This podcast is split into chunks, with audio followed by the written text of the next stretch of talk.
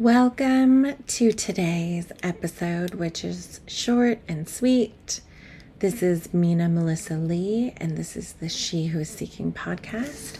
And today we're going to talk about ancestry and honoring our lineage and doing so in a way that really falls in line with this time of year. And here we go. Hello, all of my beautiful seekers and friends. It's so exciting. We've had some rain, we've had some wind. It's been beautiful. And then the warmth will creep in for a few hours during the day, and then we're back to the delicious autumn feel in the air. And I love it. And I am just really feeling this time of the year, feeling it so, so deep that the other things in life are just falling away.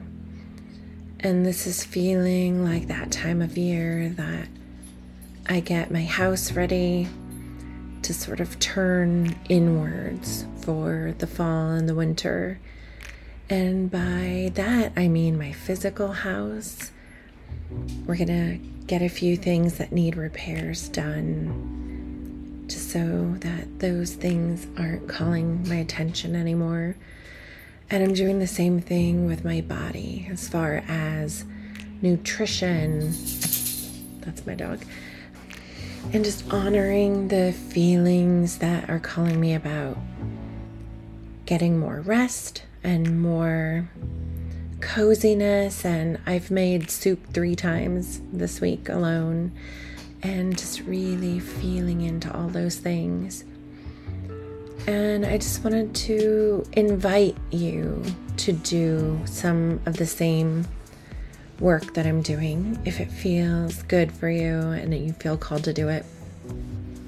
Always at this time of year, so every summer, even when it's really hot, I already start to feel the autumn coming.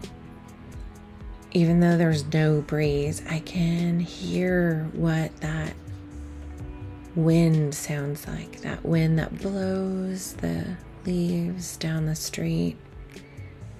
And I always just feel really called to do a little bit of preparation, both in my mind, my body, my home, and so I'm doing that. And also, I'm just really feeling as though this adventure of trying to uncover my ancestry is just always kind of running in the background.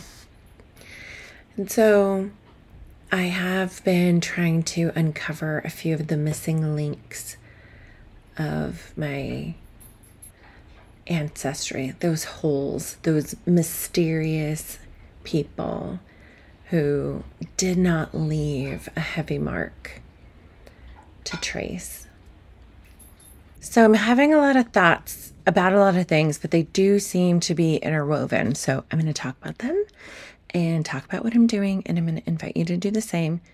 And some of what I was thinking about earlier today with some of my book club friends is this idea of the room of origin, which is from the unlikely peace at Cuchamaquic by Martin Prechtel. I always feel like I say all of that wrong, but the book is beautiful. It's lovely. It's long. It's fantastic. I do recommend it. It does make you slow down and really become conscious of trying to multitask, how we're always doing that. And it makes you, mm, this dog, I am serious. Okay. She's smushing her face in a sheepskin. That's what that sound is. And I'm going to leave it in because it's kind of funny to me. and that's her snorting. She's trying to get comfortable let's all, you know, I think that's a sign. Let's all get comfortable. whether you're on the go or relaxing, just sort of settle down into this idea. She's still not settling down, but I'm going to keep going. So, this idea from the book talks about how everything has an origin. So, for instance, you made tomato sauce, but where did the tomatoes come from? Where did the seeds come from? And who grew them originally, or things that go back even further. If you have a a treasure box full of little treasures, where did each of those treasures come from? And who made the box? What kind of tree is it? Who cut down the tree? Where's the tree from? What did they cut down the tree with? Sort of like the spiritual chain of command of every object. And it, it would be extremely difficult to just suddenly transition to being able to speak to that. However, it did really make me think what are the things that I have that I know the stories of, at least as far back as I can go? So, for instance, my example today was I have this little wooden painted letter opener that's on a cord, and it was my father's mother's great grandmother's. And so I don't know the origin of who carved it and of what wood and who painted it. However, it has been special to me always, and it's so tiny and so beautiful. And then there's other things that I have, and you know, none of them might have any worth to anyone else, but another one I have is my mother had this lipstick in the 60s and it's in this little gold tube that looks like a Roman column. And it's actually Max Factor. And it still smelled good when I was in high school, although it doesn't anymore.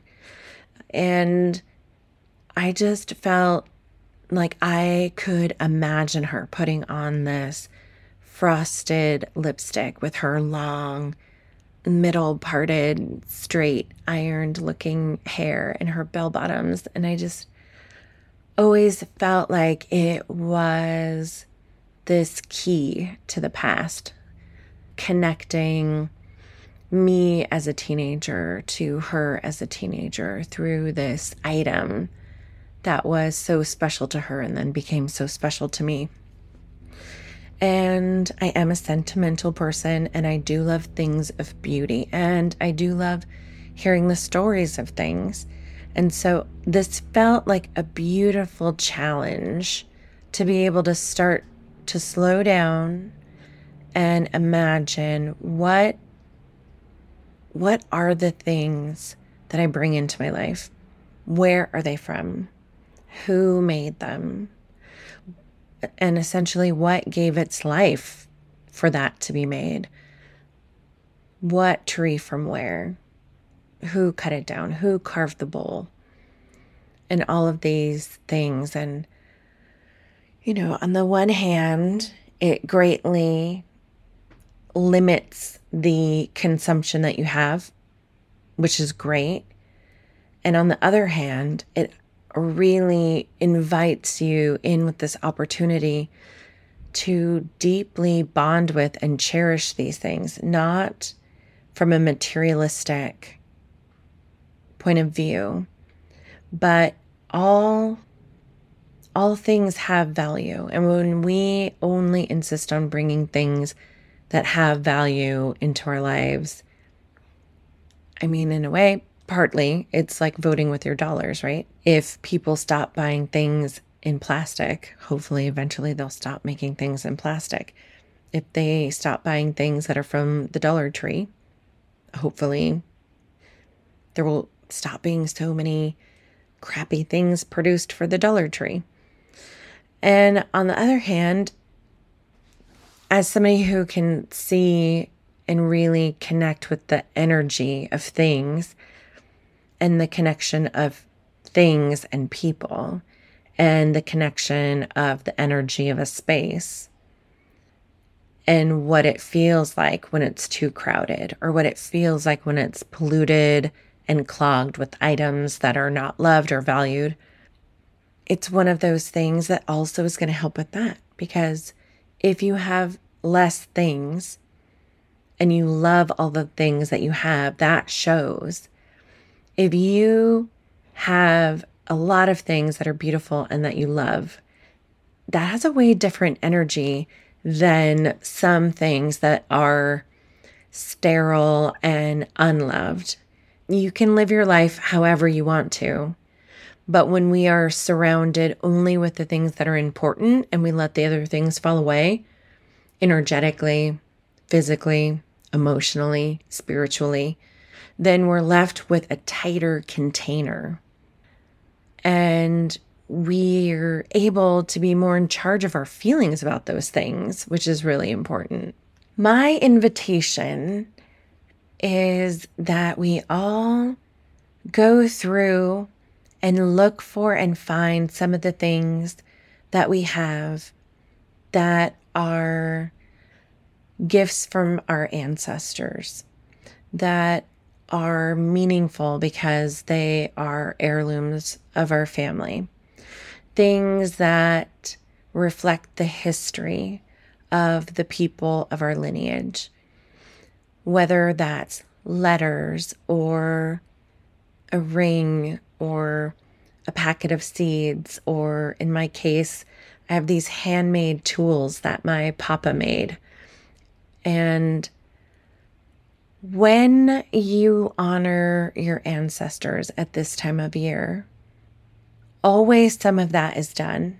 At least I imagine. I always gather some of that thing, some of those things up for myself, but I generally only do it with items that are from those who have passed. But my feeling this year is that I want to gather some special things from my family who's still around as well. I just really want to be enveloped in this feeling of my lineage, both looking into the past and standing firmly rooted in this present and looking forward into the future, not with any expectations, not with any list of demands, but just as the path that's laid out before me, one that I am so happy to be on. And there's no better time to begin this practice than now. And especially since the veil is so thin and we have access to being able to see through these thin parts better at this time of year than any other. So, if we sit in meditation with these tokens of what our family has left to us, if we have any of these things, what will come through? What messages can you hear? How can you deepen your relationship with your family?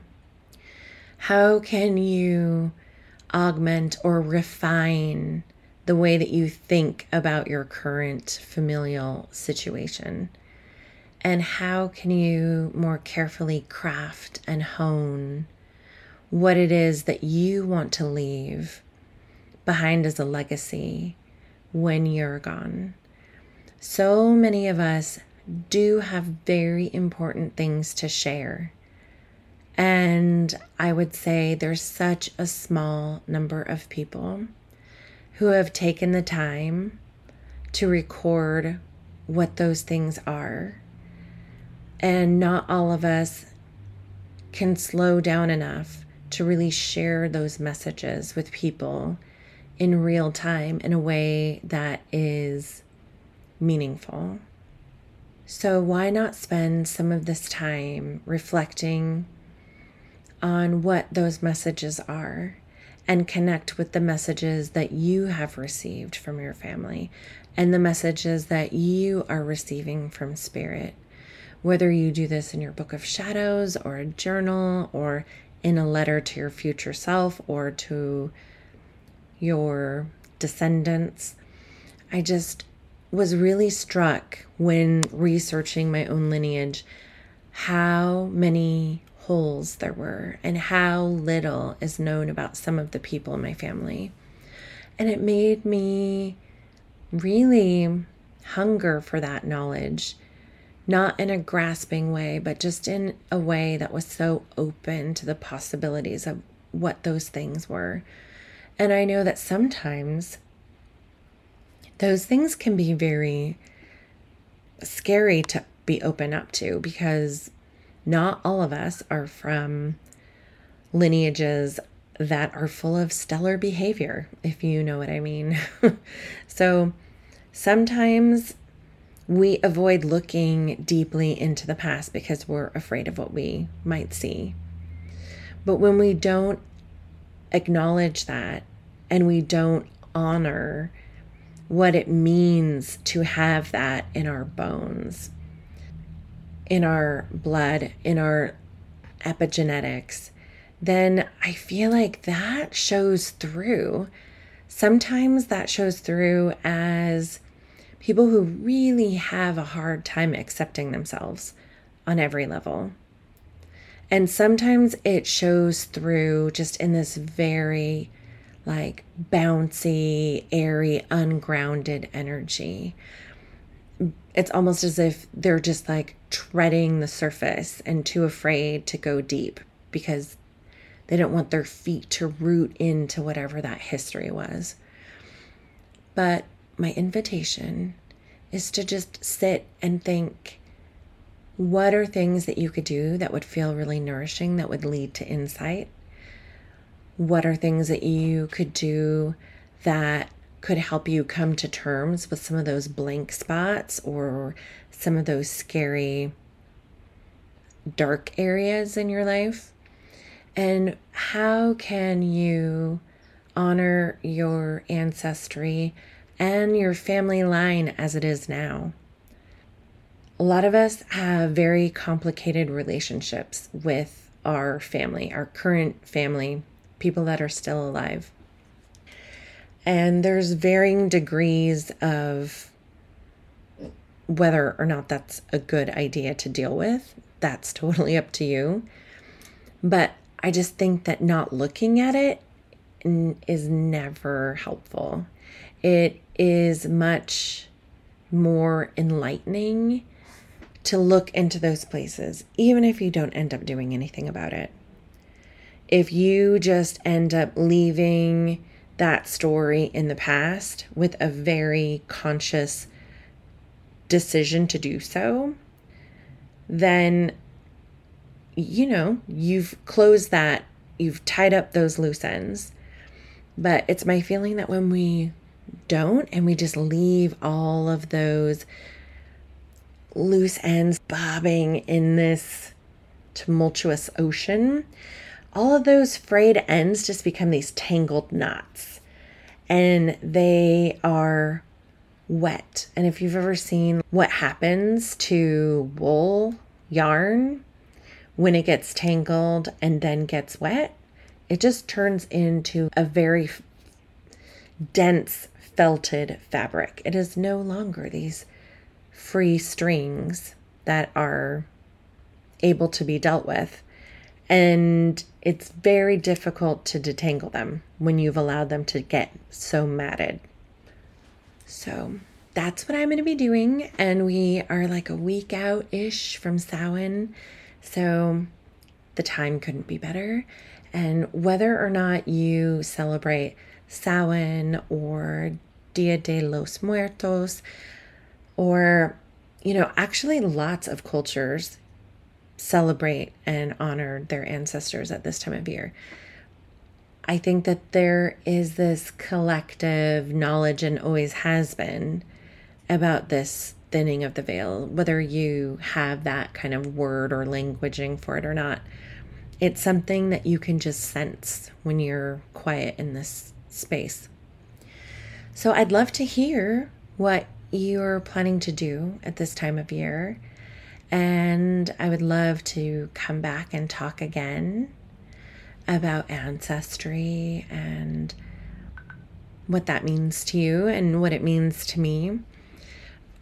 But I just decided to record this very short little episode and leave some extra time for you to just sit and think about what it is that you can do. And I'd love it if you spend the next 15 or 20 minutes at least just sort of thinking about that and coming up with a plan so that you actually do it. And I love you so much. And this was a dinky little episode, but I'm going to get back to doing some exciting things that I'll talk about next time. And the music is by Siren in the Sea, and it is called Snake River. And you can find me over on Instagram at She Who Is Seeking.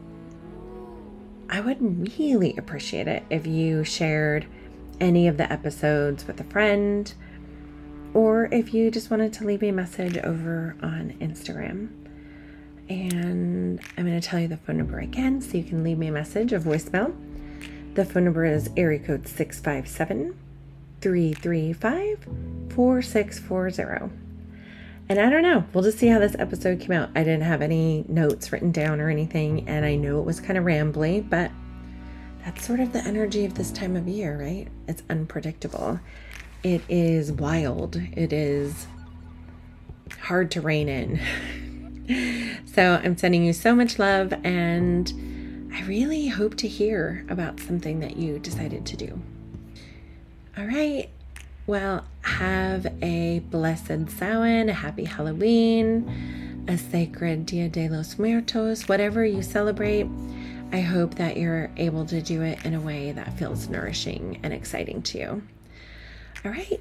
Love you so much. Bye. I decided to read a little bit about the Origins house, which I think I called Room of Origins which kind of sounds like Room of Requirement from Harry Potter, but it's called The Origins House. And so this is from one of the final chapters of the book I was talking about. So he writes The Origin House is a grand place to have tea, to invite a friend or a relative one at a time. To begin and there remember spoken aloud the story of the tea itself the origins of the cups it is drunk in, the origins of the spoons that stir, origins of the tea kettle, the teapot, and especially the water's origins, which should not be from a spigot unless you're prepared to explain the plumbing pipes, their alloy, the city water system, where the runoff originates, and so forth. You must reiterate the origin story of everything, including the space itself, and every aspect of what you serve to your guest. Then, as they drink their tea, they are drinking in the story of all combined into a simple tea, and the warmth of its story can reside within.